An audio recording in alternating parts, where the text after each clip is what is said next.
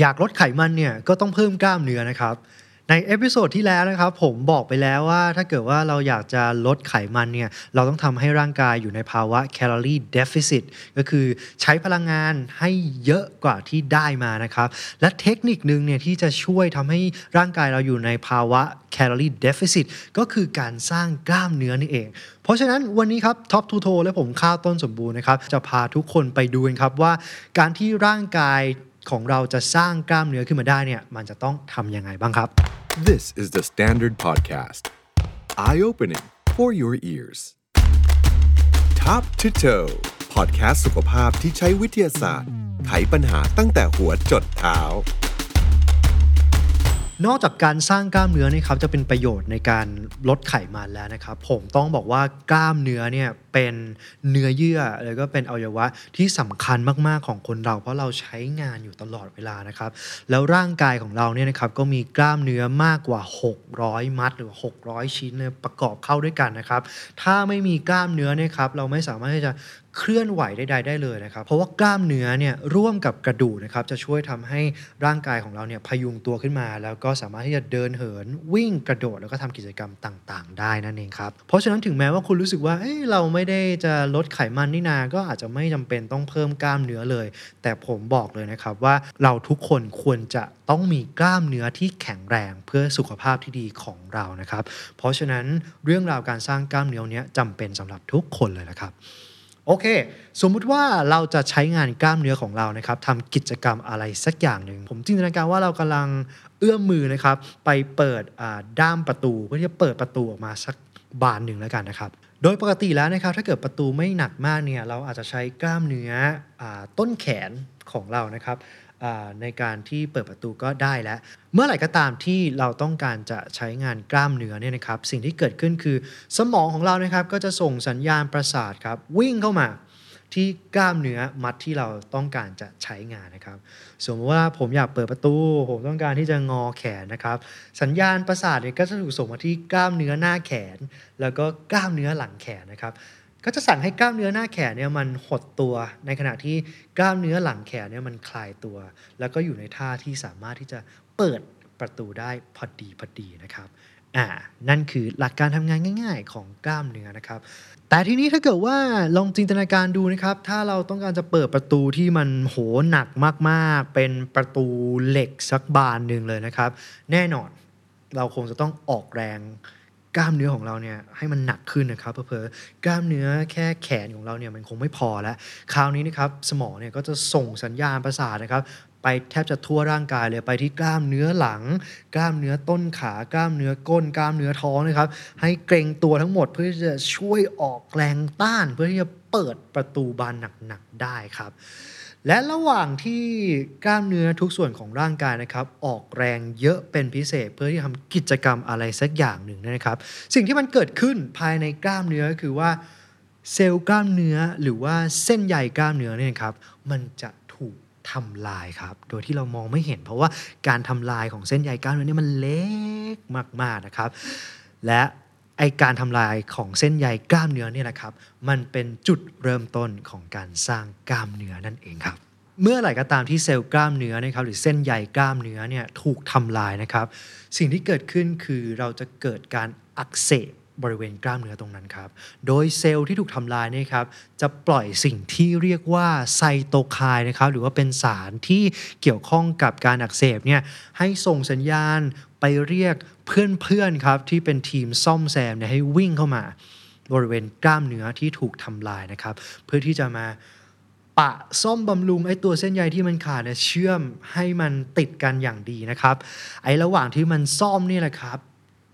กล้ามเนื้อหรือว่าเส้นใยของเราเนี่ยมันจะใหญ่ขึ้นไปด้วยครับ ถามว่าทำไมมันถึงใหญ่ขึ้น เพราะว่า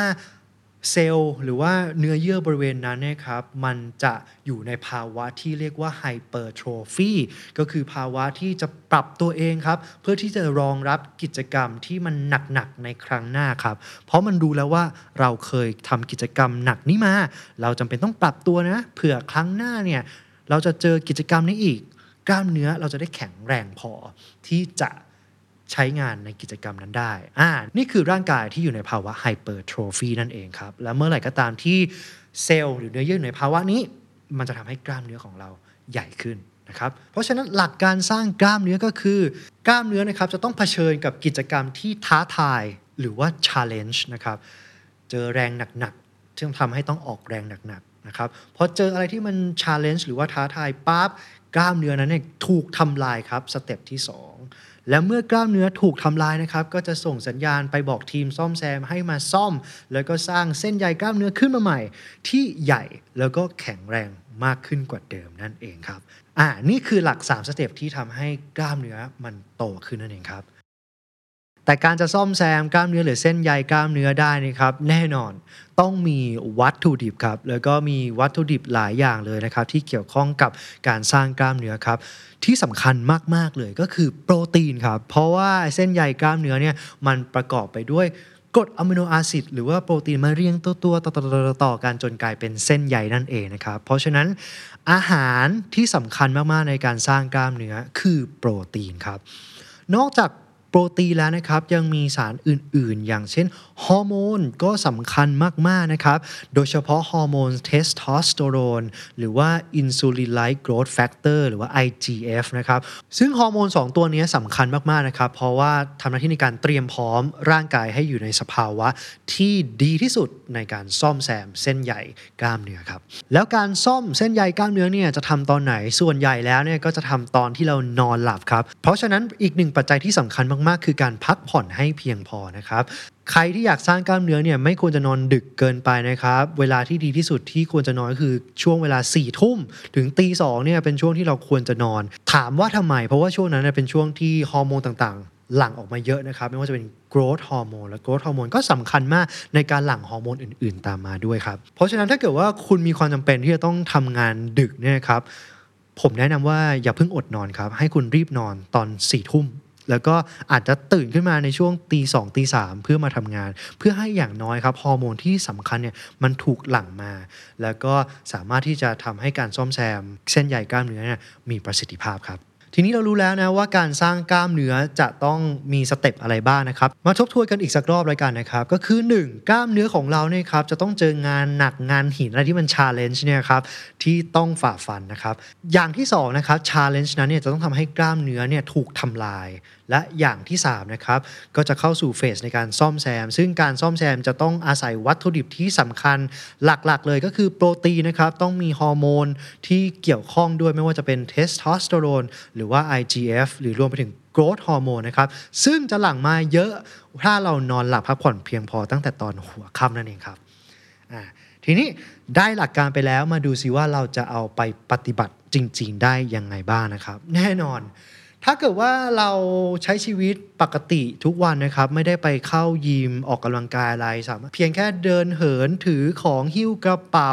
ไปจ่ายตลาดถือถุงจ่ายกับข้าวเนี่ยครับไอ้น้ำหนักหรือของที่เราต้องแบกเหล่านั้นเนี่ยบอกเลยว่ามันไม่เพียงพอที่จะทำลายกล้ามเนื้อของเราครับ เพราะว่ากล้ามเนื้อของเราเนี่ยมันปรับตัวที่จะรองรับการทำงานที่เป็นปกติในชีวิตประจำวันของเราอยู่แล้วครับ เพราะฉะนั้นมันท้าทายไม่พอเราจำเป็นที่จะต้อง หากิจกรรมที่มันท้าทายมากกว่านั้นครับ ซึ่งอันที่มันชัดเจนที่สุดก็คือการยกของหนักๆ ก็จะเห็นว่าหลายๆ คนเนี่ยเข้าฟิตเนสหรือว่าเข้าจิมไปเพื่อยกอุปกรณ์หนักๆนะครับเพื่อให้ท้าทายการทำงานของกล้ามเนื้อนั่นเองครับ เพราะฉะนั้นปัจจัยอย่างแรกที่จะสร้าง challenge ให้กับกล้ามเนื้อก็คือเรื่องของน้ำหนักครับน้ำหนักต้องยกของที่หนักกว่าปกติกว่าที่เราเคยยก เพื่อที่จะทำลายกล้ามเนื้อนั่นเองอทีนี้เราควรจะยกมากแค่ไหนล่ะ วิธีการง่ายๆนะครับที่จะมอนิเตอร์ตัวเองว่าเรายกน้ำหนักมากเพียงพอหรือเปล่านะครับก็คือหนึ่งเรายกน้ำหนักที่ทำให้กล้ามเนื้อเนี่ยรู้สึกตึงรู้สึกอ่อนล้านะครับ และเมื่อเรามาเล่นซ้ำในครั้งหน้า เราควรจะสร้าง challenge ให้ตัวเองโดยการค่อยๆเพิ่มน้ำหนักให้มากกว่าที่เรายกได้ในครั้งที่แล้วนะครับ โดยเราควรจะเพิ่มน้ำหนักเนี่ยทุกๆ ครั้งทุกๆ ครั้งนะครับ โดยไม่จำเป็นต้องเพิ่มทีละเยอะ เพิ่มทีละน้อยๆ น้อยๆ ไปเรื่อยๆ นะครับ แค่นั้นมันก็จะเพียงพอที่จะทำลายเส้นใหญ่กล้ามเนื้อแล้วก็กระตุ้นการสร้างแล้วก็การซ่อมแซมกล้ามเนื้อให้มันโตขึ้นแล้วล่ะครับ แต่ถ้าเกิดว่าเรายึดการเพิ่มน้ำหนักไปเรื่อยๆเรื่อยๆเรื่อยๆแน่นอนเราออกกำลังกายเราก็จะแข็งแรงมากขึ้นมากขึ้นเรื่อยๆ ถูกไหมครับ ถึงจุดหนึ่งเนี่ย ผมรับรองเลยว่า ทุกคนมีข้อจำกัดที่จะยกน้ำหนักได้แค่ปริมาณใดปริมาณหนึ่งเท่านั้นนะครับ เพราะฉะนั้นการเพิ่มน้ำหนักเนี่ยมันไม่เพียงพอแล้ว จะต้องมีเทคนิคต่อมาเป็นเทคนิคที่2นะครับก็คือการเพิ่มจำนวนครั้งนั่นเองครับ การเพิ่มจำนวนครั้งเนี่ยครับก็คือเราอาจจะใช้น้ำหนักเท่าเดิม จากอาทิตย์ที่แล้วก็ได้นะครับ แต่ครั้งที่แล้วเรายกทั้งหมด 6 ครั้ง อาทิตย์นี้ลองยก 8 ครั้ง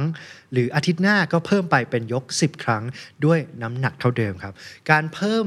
ปริมาณครั้งในการยกแม้ว่าจะเป็นน้ำหนักเท่าเดิมเนี่ยนะครับก็มากเพียงพอที่จะไปเพิ่มชาเลนจ์แล้วก็ทำลายเส้นใยกล้ามเนื้อมากขึ้นมากขึ้นแล้วนะครับ และหลาย ๆ คนที่เป็นคนที่เข้ายิมประจำเนี่ยครับอาจจะมีคำถามว่าเอ๊ะเราควรจะเลือกปริมาณครั้ง เยอะๆแล้วยกน้ำหนักน้อยๆ หรือว่าเราควรจะยกปริมาณครั้งน้อยๆ น้ำหนักเยอะๆ หรือเราควรจะเลือกปริมาณแค่1นถึงสครั้งแล้วยกมันหนักๆไปเลย อันไหนจะมีประสิทธิภาพในการทำลายกล้ามเนื้อที่มากกว่ากันนะครับ จริงๆก็ต้องบอกว่า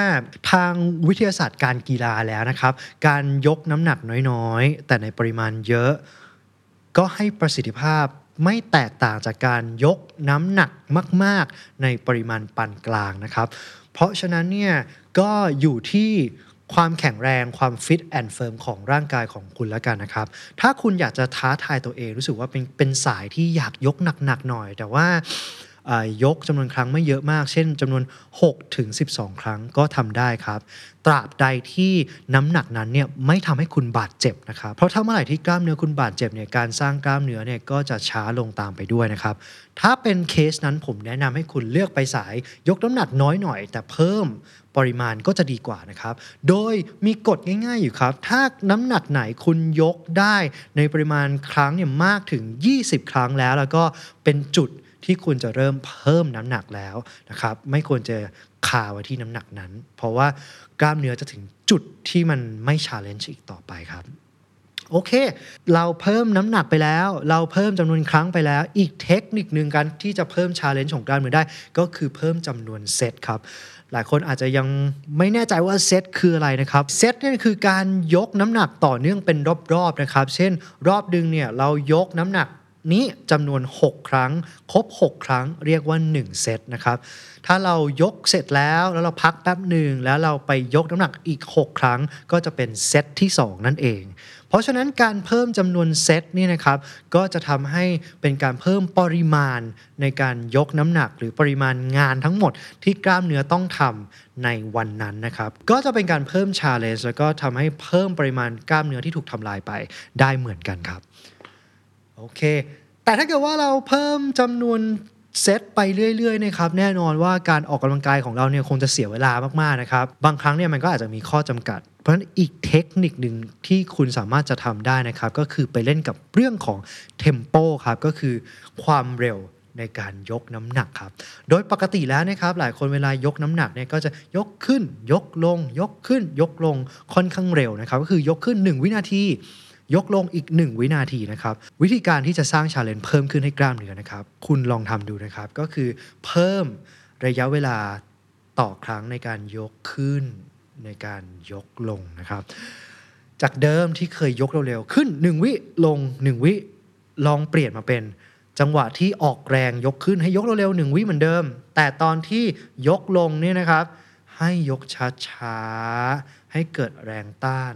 นะครับสัก 3 วิ ผมบอกเลยว่าการเพิ่มจาก 1 วิเป็น 3 วิเนี่ยครับมันจะทำให้เรารู้สึกแตกต่างจากเดิมมากๆ กล้ามเนื้อเราจะรู้สึกอุ่นรู้สึกร้อนเลยนะครับ เพราะว่าพวกเส้นใยกล้ามเนื้อเนี่ยจะถูกใช้งานมากปกติ แล้วก็จะถูกทำลายมากกว่าปกตินะครับ เพราะฉะนั้นเพิ่ม